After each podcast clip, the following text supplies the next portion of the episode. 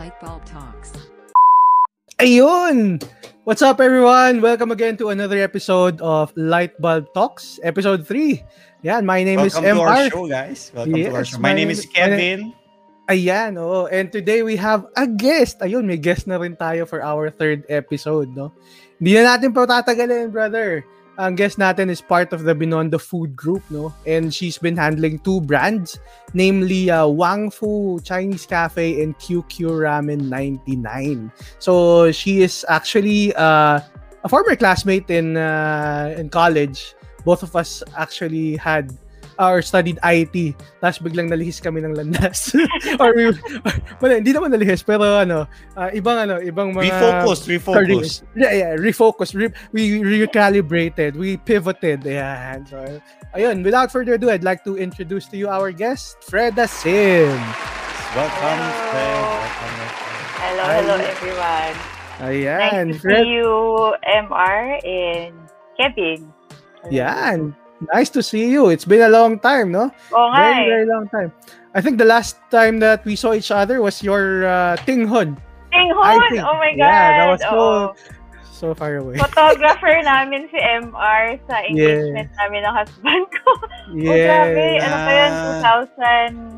Uh, 2007? for Ay, thir- for, 13? 14. syempre, hindi ko alam, diba? 13, 13, 13. Yeah, Deli- 13. delikadong 13, makalimutan 13. yung ano na yan, yung mga dates na yan, Fred. Oo nga eh. Pero yun, we never no, we never lost touch naman kami ni Freda. Lalo, lalo Mm. ngayon dahil may F1 season ongoing. Yeah. Oo nga. Sobrang ano pala kayo, magkasundong magkasundo pa talaga kayo. Oo, magkasundo Yes. yan. Ayun. Baka ano muna, Fred, you would, you would like to introduce to the audience yeah. yung business mo. Yeah, what you Yeah, yeah, do, sige. Oh, what ano yung nature of business, ano yung ginagawa, tapos pwede rin mag-plug, di ba, mga ganun. Okay. sige, sige.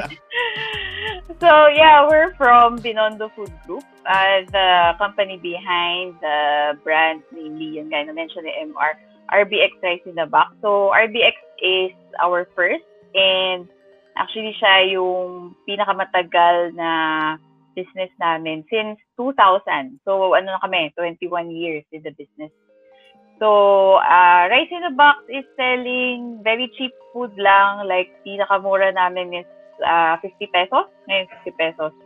Then, pinakamahal is 80 pesos. Yun. So, yung market namin is more on the daily uh, people on the go, students, yung mga um, workers, ganun.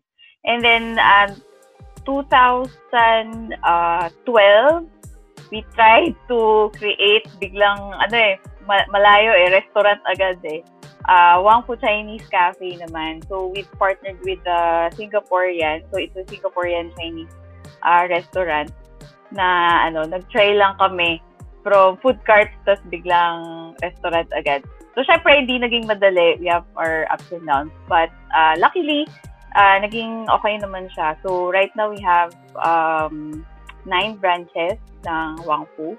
And then, our uh, newest brand, uh, the QQ Ramen 99. Ito naman, medyo iba. Japanese naman siya. So, particularly ramen. Um, three years pa lang. So, very baby pa siya. But in the course of three years, uh, we've managed to open um, 10 branches na. Two of which opened this pandemic. Yun. so, yun. May Got, gutsy, gutsy move, ah, gutsy. Yeah. Ayan, if you're wondering, Yes, ayun, if you're go. wondering Go, yung ano, kung ano yung mga menu nila and all of the stuff, ayan, nandiyan yung IG handles nila at Wang Fu Yes. PH, at QQ Ramen 99 and at RBX Rice in a Box. Nandiyan din sa baba natin yung mga uh, handles na yan. Sige, go Kev. Yeah, actually, ano ako eh, hindi, medyo familiar naman ako sa food and beverage, pero medyo mababaw pa yung, yung outlook ko. Kasi when you said na ibang-iba yung food cart dun sa restaurant, ano ano yung Yes. ano yung dynamics ng pinagkaiba nung ano yung difficulty ng pag-transition naman from food cart to restaurant? Ah, sobrang layo kasi like for the food carts, unang-una the investment is very low lang. And the operation is very simple. Like, isa lang tao mo or dalawa lang yung tao per store. Uh, unlike in a restaurant, uh, una, the capital is quite high as compared to food carts. And then, managing people uh, of different, ano rin, uh, different skill set din Like you have the waiters, you have the kitchen staff, the cook, or the chef. Mhm. So, yun, medyo iba yung approach ng ah, operations namin. So, maraming challenging din. And even the customers themselves, sobrang layo. So, syempre, pag food cart lang, bayad, alis, kain, bayad, alis. Sa restaurant yun, maraming mga iba-ibang complaints kasi yung expectation, syempre, iba yung pag nakaupo na, pag-take ka ng order. So, yun. Pero mas maraming So, ano, no, maraming moving parts talaga kapag restaurant, no? Yeah, oo, oo. oo. Saka mas maraming unknowns. Yes, yes, exactly. Mm. So more on investment, more on operations side yung difference ng food carting pati restaurant. Pero yung ano mismo, yung I guess preparation, hindi naman ganoon ka kalayo compared Medyo to malayo din. But uh, because we had RBX na, uh, medyo na pattern namin yung system namin sa mga restaurants namin. So, para hindi mabilis, pero at least meron ng head start. ano naman yung, oh, sige, ano yung similarities naman ng both? Ano yung, di ba, may differences, operations, investment. Ano naman siguro yung similarities ng both? Other than, of course, dahil food yung sinaserve niyo parehas. Ah, Di ba? Yes. Our group kasi, uh, is titignan dun sa three uh, brands namin. We always uh, make sure that we serve quality food uh, regardless of the price that uh, we're selling at. So, kunwari nga, uh, rice in a box sells at 50 pesos and then Wang Food, we have dishes like mabot ng 500, 700, ganun. So, both or lahat ng brands namin, even the QQ Ramen, we make sure that the quality is good and the food is authentic. And, uh, but uh, in a very affordable price. So, kaya kung makikita mo, like si Wang Fu yung Chinese uh, Singaporean restaurant, if you compare it with other uh, restaurants that is similar as ours, makita nyo mas mababa yung price namin. But the quality, ma ah, kaya ko sabihin na ano, mas masarap. so, value for Yan. money. Yun. Yan! Yan ang pinaka-importante. Yes, yes. Especially, I think here in the Philippines, very, ano eh, ng mga mukbang, mukbang, ah, mga viral videos, ng et cetera, et cetera. Ang pinaka, ano is affordable at the same time, quality, no? Yes. Mm. Actually, ano ako eh, ako, ako medyo foodie ako pagdating sa mga, so you mentioned ramen, medyo foodie ako pagdating sa Japanese ah, cuisine. So, if you could say lang, ano, ano yung, how, how, I don't know if, if nakapunta ka na bang Japan or nakatikim ka naman siguro Yes. lang, ano ba? Ah. Oh, yan, yan, yan, yan. I, I, medyo, I threw a bone there. Buti na lang may ano.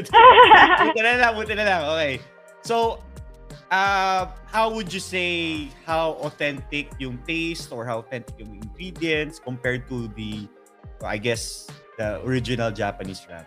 Ah, yung sa amin. So, actually, yun, yun din. So, in all of uh, our brands, uh, especially QQ Ramen and uh, Wangfu, kasi di ba Mhm. meron siyang uh, cuisine other than Filipino Yeah. sa atin, di ba? Uh, we do research talaga and we partner with uh, respective chefs. Kunwari, yung uh, QQ Ramen. So, nag-aral talaga kami with the Japanese chef. Tapos, nag, yung team namin, pinadala talaga namin sa both in Singapore and in Japan. Uh, to know the culture, tapos, uh, and to bring it home, syempre, konting tweak to make it uh, parang fit sa Filipino market. Trade secret, pero ano, yung ano namin, base uh, mga ingredients namin uh, is imported from Japan.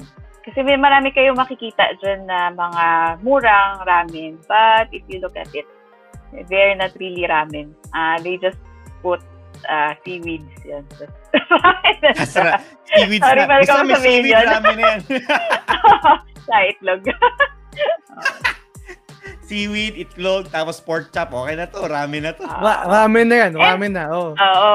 Saka, one thing din na natutuwa kami, how how would you know if a restaurant or if a brand is authentic? Pag kumakain yung mga hapon sa inyo, so meron kami mga regulars, nasa Fairview pa nga sila lalala ko. May mga Japanese na customers kami talaga. And it, for Singapore naman, ah, I mean Wangfu, may mga Singaporeans na regulars kami. So, you know na, okay, pasado. Parang yan, yan yung perfect compliment, no? Perfect yes, compliment. Oh. parang nakaka, ano, nakilig. Yan, yung sige. actual nationality ng ano ng Mm. theme ng restaurant niya. No, no, sila kung mismo And kumakain. kung bumalik sila, one thing na nag-try sila, it's another thing na pag bumabalik sila. Mabalik. Correct, correct. Oo, yes. Oo. Sige. I think ano, ah syempre iba yung pre-pandemic no from the pandemic ah, era. Kasi dati at least Wang Fu, yung college blockmates namin sa yung college barkada namin, pupunta kaming Wang Fu, 'di ba? So Oo. kita mo talaga punong-puno, hirap makaka- makapunta, no? So, 'yun, parang ngayon eh, dahil pandemic, how did you cope up with those changes? Nung nag-hit yung pandemic as in day one, I think everyone was shocked. But Mm. kami, shocked din, pero we didn't stop. Yun yung, ah, what's a good thing about dun sa ginawa namin is inano pa rin namin, inopen pa rin namin knowing na walang walang dine-in. So, puro take out lang. We didn't have uh, delivery. We don't know how. Kasi pre-pandemic, hindi kami nagpapadeliver.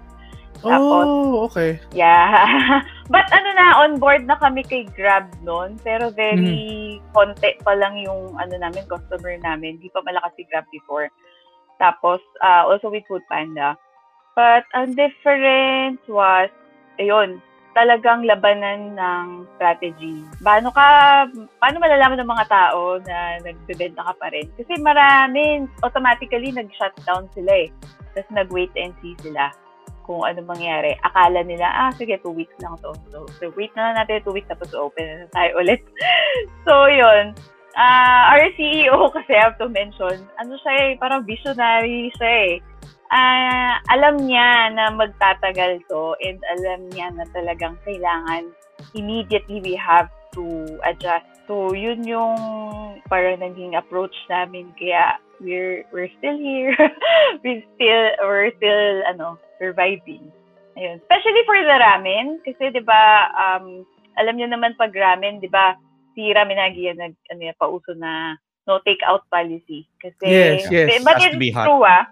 Yeah. Kasi, ah, it's true na kasi kapag ka nakababad na yung noodles mo doon sa soup, absorb. pag uwi mo, wala na yung sabaw. Tapos ang taba na ng Mm. noodles, no? So, di, tagi na siya. So, tha- that's the best way to eat ramen kasi ka- once na hinalo mo na yung soup, you have to eat it right away.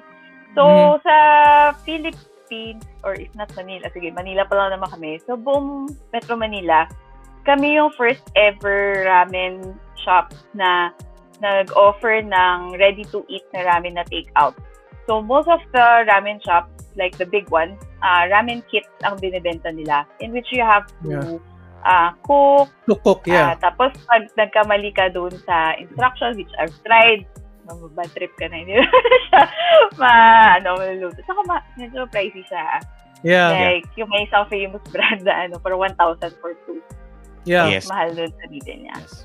So yun, immediately we did the research, trials, uh, several trials, immediately habang ano, sarado. So si ramen namin parang nagsara ng two weeks lang for the R&D. Mm. And then we reopened immediately, tried it out. Syempre may palpak-palpak na konti. Mm. But uh, the reception was really great, especially kay GrabFood. We were, ewan ko lang kung currently, but we were number one selling uh, ramen on GrabFood at the time, last year. And early this year. I think ngayon pa rin yata eh. We have to Eh, check lang. claim nyo na, claim. Number one Oh, na. yeah, Lagi ka number one. And then, Pero ano daw, na, hindi yung yung kit, iba kasi yung kit. So may Oh, mga nag ano na rin may, may mga iba nag-follow na rin nung style namin. Na So, paano yung, ano yung, ano yung style ninyo? Yeah, curious ako eh kasi ako, I never, never pa, I guess I have to try it na sometime. Yeah, ano ngayon na rin, medyo natatakam na ako eh. Pero how do you guys do your ramen, your takeout ramen?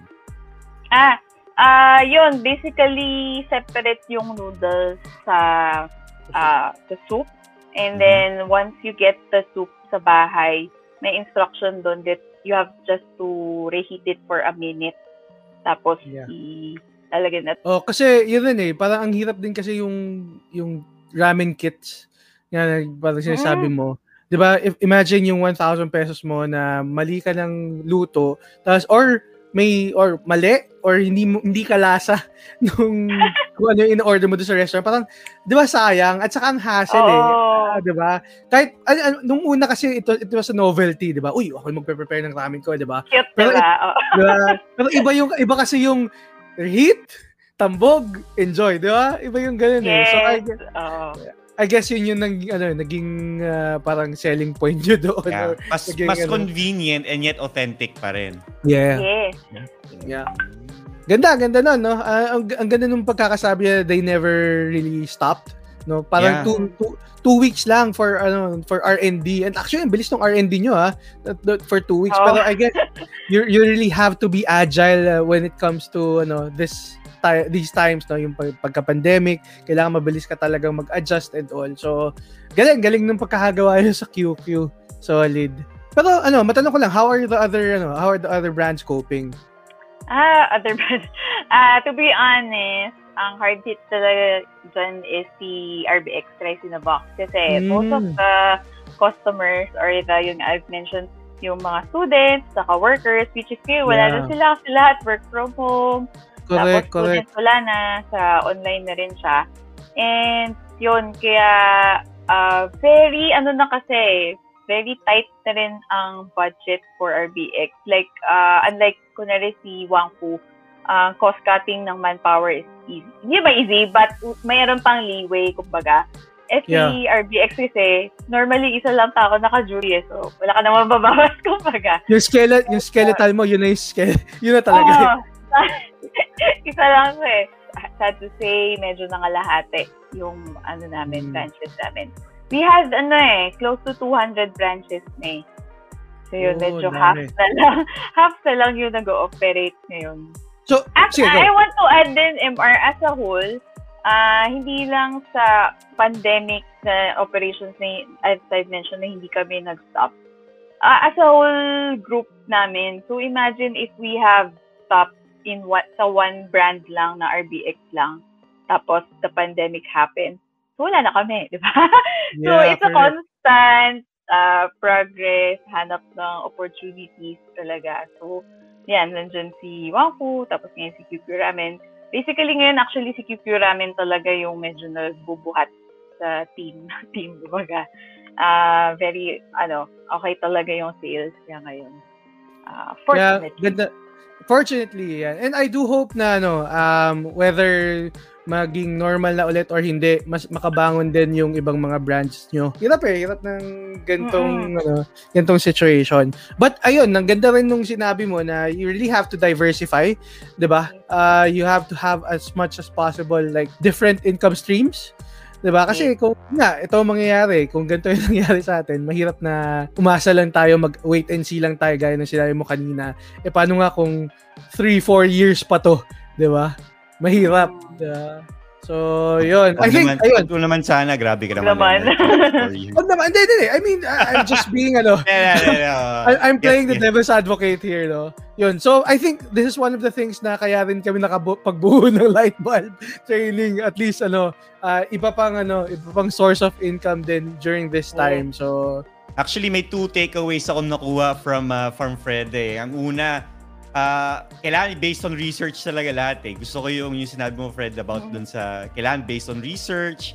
Uh, we're going to a different, di ba, from food cart to restaurant, kailangan muna ng research. Tapos pangalawa, gusto ko rin yung training part. Kasi kailangan talaga pumunta yung mga chefs, I guess chefs, or Yes. mga cooks din Oh, yeah. di ba? Sa, Wow. yes. sa Singapore, sa sa Japan in order to Japan. yeah, in order to learn the cuisine, learn how to cook the proper ramen and yun, pro- yun nga, eh, tapos at the same time nag-pandemic, 'di ba? Mm-mm. Research na naman, bago research paano ba magpa-deliver ng ramen and uh, other other food, yung ano, mga pagkain natin ng ano, 'di ba? More convenient way na na masarap pa rin. So, yan. Yan yung two takeaways ko. Light bulb moments ko na nakuha light from bulb moment. Ayan. Trademark namin yan, Feder. Light bulb Oo. moment. Light bulb moment. Ayan, so ang ganda, ang dami nating takeaways, no, Kev? Um, anything else to add, Freda? Kaya, ano, ah, gusto ko lang i-share yung magandang nangyari na itong pandemic. Ah, di ba magandang nangyari? I mean, yung breakthrough moment ni QQ Ramen. So, at this time, siguro maraming nakaka, na, nag-iisip na parang, sigurado lahat, pasara yung mga tindahan, mga restaurant, wala magbubukas ng bagong tindahan ngayon. So, we were able to open two branches sa QQ Ramen actually.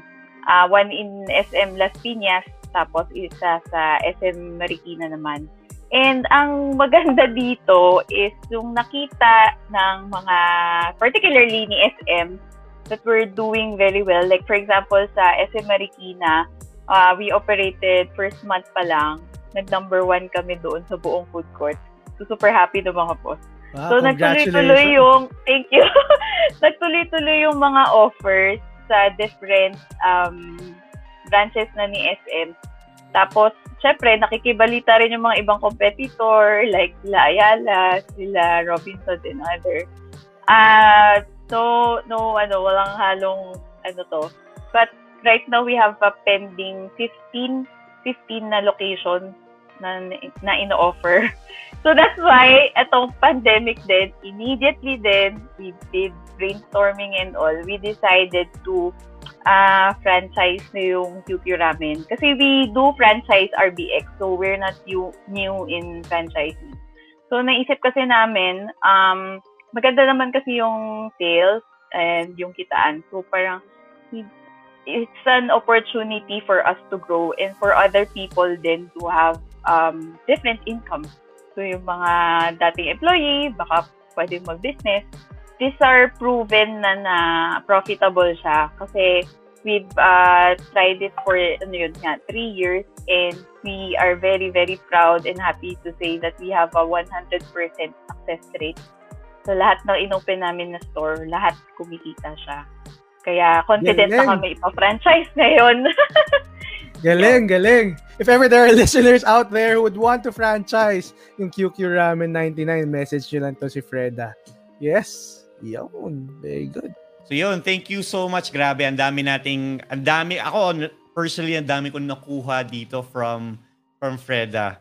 And I guess it's it's all about number one, it's survival. Siyempre, kailangan we have to adjust in the, this new pandemic, this new normal na meron tayo. And one of the hard si mga pinakatinamaan talaga yung food industry, no? Isa sa mga, especially mga dine-in.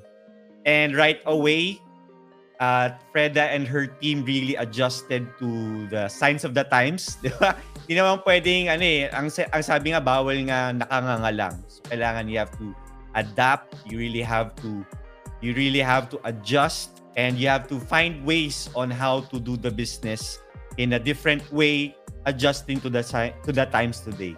So, maganda. And uh, results matter. Di ba? Number one nga sa, sa when it comes to ramen, number one ang QQ ramen pagdating sa Grab.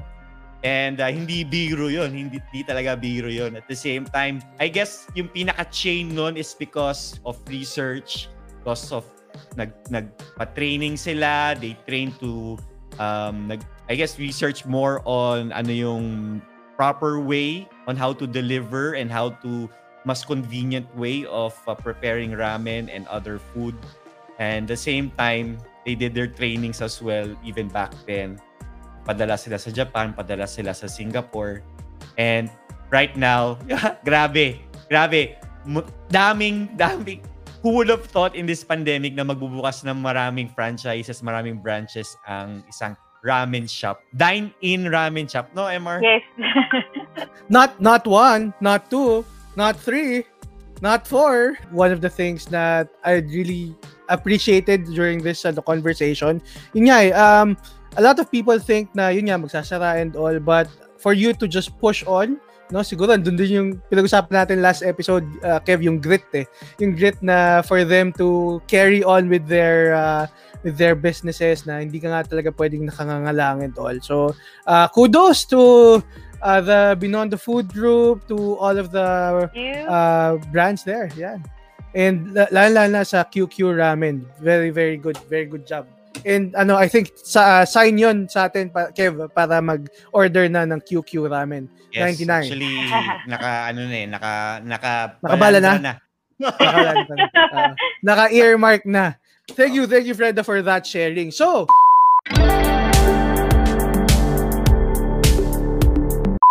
we now go on to our next segment, which is called What's Poppin'? What's Poppin'? Yan. So, we talk about uh, pop culture, kung ano man yung inyong uh, binabasa, pinapanood, ginagawa sa buhay, and we relate it to um, some business concepts as well. So, Fred, ikaw ang tatanungin namin dahil ikaw ang panauning pandagal namin ngayong gabi, ngayong episode na to.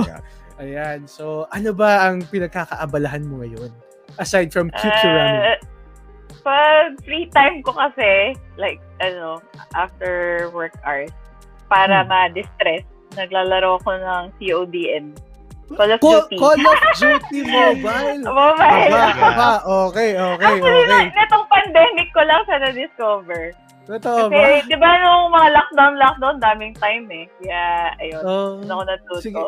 anong, anong nagustuhan mo kay, ano, kay Call of Duty Mobile? Ba't mo nilaro yun? Mahilig ka talaga Ah, sa ah. first-person shooters or... Hindi, hindi talaga may backstory. Una talaga yung husband ko yung naglalaro. Ah, start Mhm. din ng pandemic. Tapos naiinis Mhm. ako sa kanya kasi lagi siya nasa phone. Hindi siya makausap. So, tinignan ko anong ginagawa niya. Di ba may kasabihan na ano, if you can't beat them, join them. Join them. So, okay. inaral ko hanggang sa nalagpasan ko yung level niya, hanggang naging mas magaling ako What? sa kanya. Wow. So, sa hindi na siya naglalaro ngayon.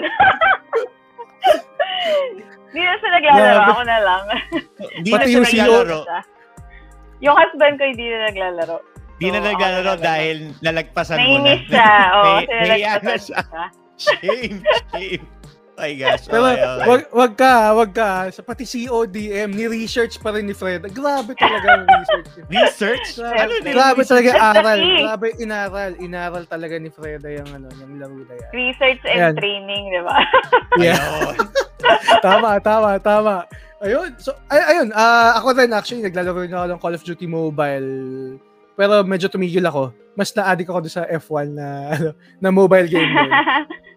Pero yun, anyway, ah tingin mo, yun sa COD Mobile, ano kaya yung mga pwede nating mapulot doon in terms of ah, business concepts? Ayan. Mm. Meron ba? Meron ba ma-apply dun Meron, sa meron. current business? Meron? Oh, ano yan? Meron. Oo. Ano yan? Ano Parang yan? just like sa ano, sa CODN, like particularly sa BR or Battle Royale. Battle Royale. Yeah. Ah, so 'di ba ano 'yan, parang wala kang gamit. Tapos yes, Mm. correct.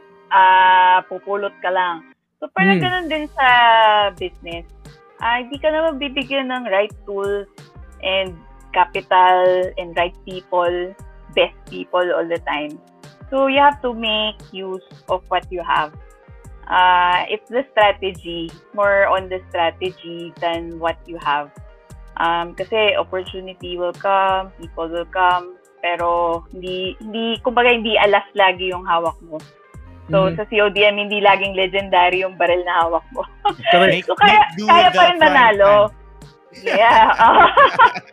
exactly, di ba?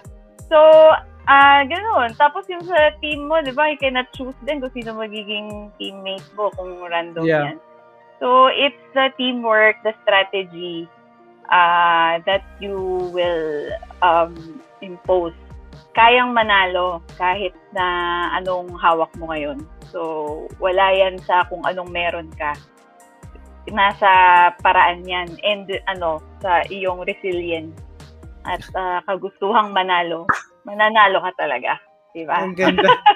Sobrang ganda naman. Sorry, sorry, sorry. May question lang Freda. Kasi na, na medyo na-research ko, actually na, may mga, yung mga friends ako na naglalaro rin ng CODM. Ikaw ba ay two fingers ang ginagamit or yung four finger yung ano mo?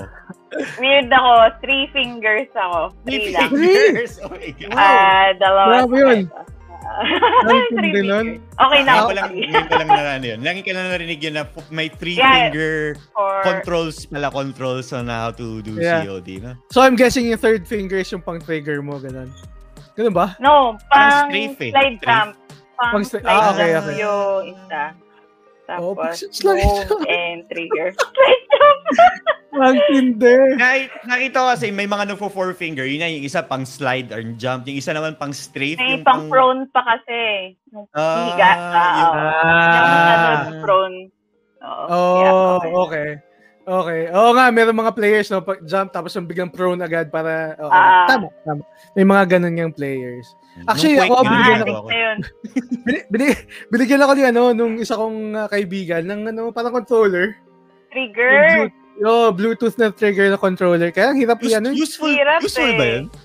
Pero actually, ah, para sa akin, ah, useful yun kasi ito na yung ano eh. I mean, sanay kasi ako sa PS4. Parang baril na talaga. Ah, so, mabilis lang mag, mag, ano, mag-trigger. So, yun. Yan! Ang ganda naman nun. Ang ganda ng thread. Ang ganda ng mga sinabi. so, pwede ka dito sa light bulb. Pwede ka dito. Ah, diba? Pwede ka, pwede, pwede. Pwede, pwede, pwede. Ayun, gaya nga ng sabi ni Freda, no? Ah, hindi naman palagi na mala- meron kang alas. Hindi naman palagi nabibigyan ka ng magandang baril or just like in business, hindi ka naman palagi bibigyan ng ano ng magandang opportunity siguro or ah, may capital ka, meron kang si- people who you could just tap in, no? And it's all about ano resiliency lalo-lalo na sa sa panahon natin 'yon. So, ang ganda, ang ganda nung naging episode natin today. Ah, maraming Oo. maraming salamat, Fred. Ah, if you would want to ano Thank to you plug, rin. if you would want to plug your ano, your uh, your businesses, please do so para makita ng mga listeners natin. Marinig ng listeners natin at makita ng mga viewers natin. Ayan. Ayun. Uh, please uh, follow us on Instagram for QQ Ramen 99 at RBX Trisinovac and at Wangfu PH. Yan. Yung QQ ramen niya, it's KYU, KYU Ramen 99. Ayan. Sige. All searchable sa Grab, tama? Yeah. Yan. All searchable sa Grab. Nice! Okay. So maraming maraming salamat, Fred, for uh, your time and for sharing uh, uh, your story behind uh, Wang Fu, RBX, and lastly, yung pinakamagandang ano ngayon, nangyari sa inyo this pandemic. yes. yung QQ Ramen 99. Very, very. Very, Thank you rin. Thank you. very Thank insightful. you. Thank you so much. And hoping that ano, we'll see you when the pandemic ends, no? Uh, we could uh, share a Mm. bowl of QQ Ramen dun sa mismong site na. yes. Yeah. Okay, Thank so you. yun. This has been MR and Kevin for uh, Lightbulb Talks. We'll see you again in the next episode. Peace.